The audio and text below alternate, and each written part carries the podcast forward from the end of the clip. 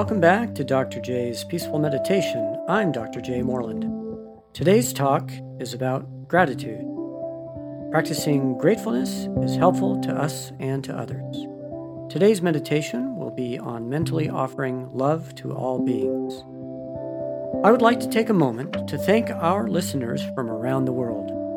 We are being heard in 55 countries and territories and 437 cities. Starting this episode and every week, I will single out a different location. Today, I'd like to say hello to Bogota, Colombia. Thanks for listening, Bogota. You are the reason I'm doing this podcast. You are the reason I will keep doing it to the best of my ability.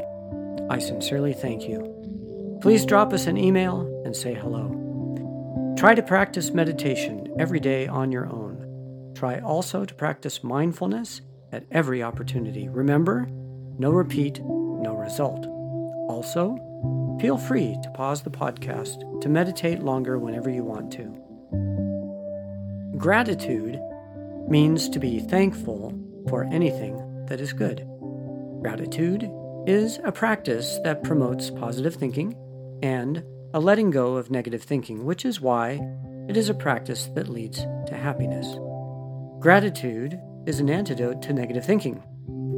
Gratitude is an antidote to anger. Anger means you don't like something. When you have gratitude, you shift your focus away from what you don't like to what you like.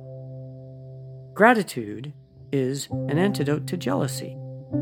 If you shift your focus away from jealousy for what someone else has and focus on what blessings you have, the gratitude makes jealous melt away. Gratitude directly antidotes greed. When you appreciate what you have, you don't focus on what you don't have. Gratitude antidotes pride. Pride means holding on tight to who you think you are, whether you're better or worse than someone else. Gratitude helps you realize that you are not higher or lower than someone else. You become at peace with where you are and where they are. Gratitude can antidote ignorance as well. Wisdom just recognizes the truth in something good. When you're ignorant of the value of something, you cannot have gratitude. When you use your natural wisdom to value something, that is the practice of gratitude that arises as wisdom. Gratitude is a practice that combines present moment thinking mindfulness. A lack of gratitude means we are not paying attention to right now and are taking the present moment for granted. We can be thinking about the past when we're practicing gratitude. However, in order to appreciate anything that has happened in the past, we must value it at this very moment for it to be meaningful.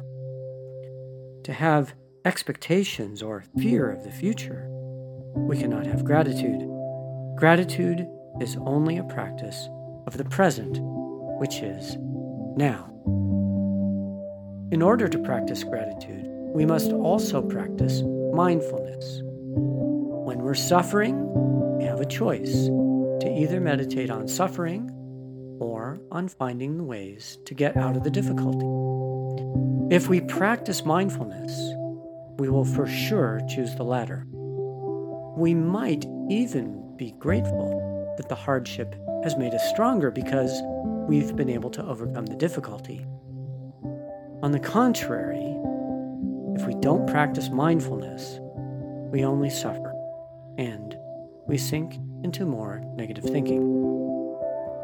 So you see, we are simultaneously practicing mindfulness and gratitude. They go hand in hand. As we talked about last week, you can see interdependence in any aspect of phenomena that you can evaluate. When you understand that interdependence, you can gratefully appreciate all of the good phenomena that interdependently have participated in creating anything positive in your life. That practice is a gratitude of great magnitude. Looking at all aspects that contribute to your happiness. When we see the world as a place of belonging and connection, we naturally gravitate to an attitude of gratitude. We have a cornucopia of blessings, really, for which we can be grateful. But let's contemplate for a minute just a single thing for which we can be grateful using the concept of interdependence to appreciate all of the conditions for which we can be grateful. Think about corn or any other vegetable you might want to eat. The corn, or any crop, has relied on many factors before it arrives at us. The farmer must till the soil and plant the seed, fertilize the ground and tend to the corn. The rain must fall and the sun must shine for the corn to grow. Someone must harvest the corn and prepare it for market, clean it, and box it for the journey. A truck must move that piece of corn with the help of many hands to arrive at a store. The store must unpack and display the corn. Enough people must want the corn and be willing to pay for it for the store to want to place it on the shelf. The clerk at checkout must check it and bag the corn. Even to cook the corn at home requires a pot that came from somewhere, requiring many hands to produce it. The gas or electricity used to cook the corn had to be produced for you by many people. Plates and silverware came from somewhere too, and the butter you put on your corn came from somewhere. Someone had to have a job to pay for the corn. The money came from somewhere. Many people had to build the house you live in just so you can be there to have dinner. Your loved ones are there with you to have dinner. Each of us sitting at the table had a mother and a father, and each mother and father was raised by another mother and a father.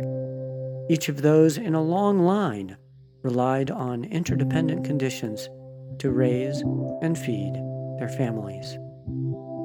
We have so many interconnected reasons to be grateful for every being. Every one of us is interconnected in some way. In some way, we owe a debt of gratitude to everyone in that interconnected net. It is really quite miraculous if you really think about it. It's like a miraculous cornucopia. So many different and beautiful things that pour out spontaneously from that interwoven basket of interconnectedness. Let's remember to give thanks to every being and be grateful for everything that is good in our life, no matter what. In fact, try this. For the next week, before you go to bed, pause and think of three good things for which you can be grateful. And here's the quote of the day. This is from Gilbert K. Chesterton. I would maintain that thanks are the highest form of thought, and that gratitude is happiness doubled by wonder. Meditation.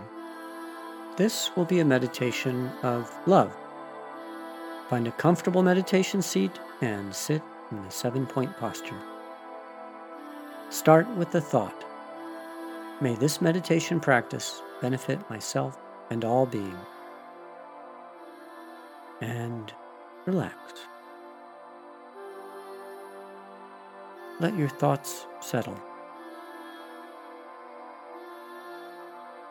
Sit in peace and awareness. Now imagine that you can send out love to all beings in all universes with the power of your loving voice. Imagine from your heart center love is going out. You can pause the podcast and do this for many minutes, or you can listen here to our music and inspiration. Now I want you to say the mantra love, love, 啦啦啦啦啦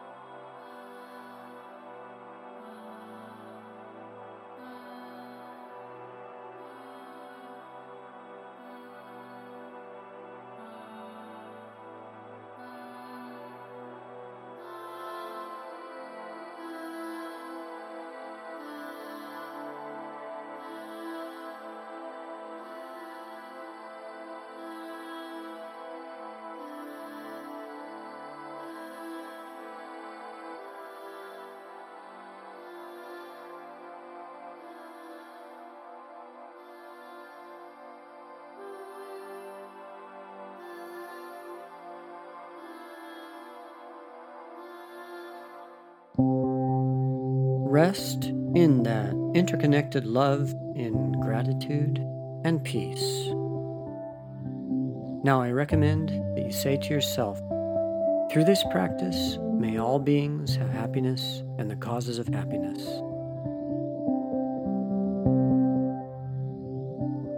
This completes today's teaching. Have an excellent day. Check out our Facebook page and give us a like.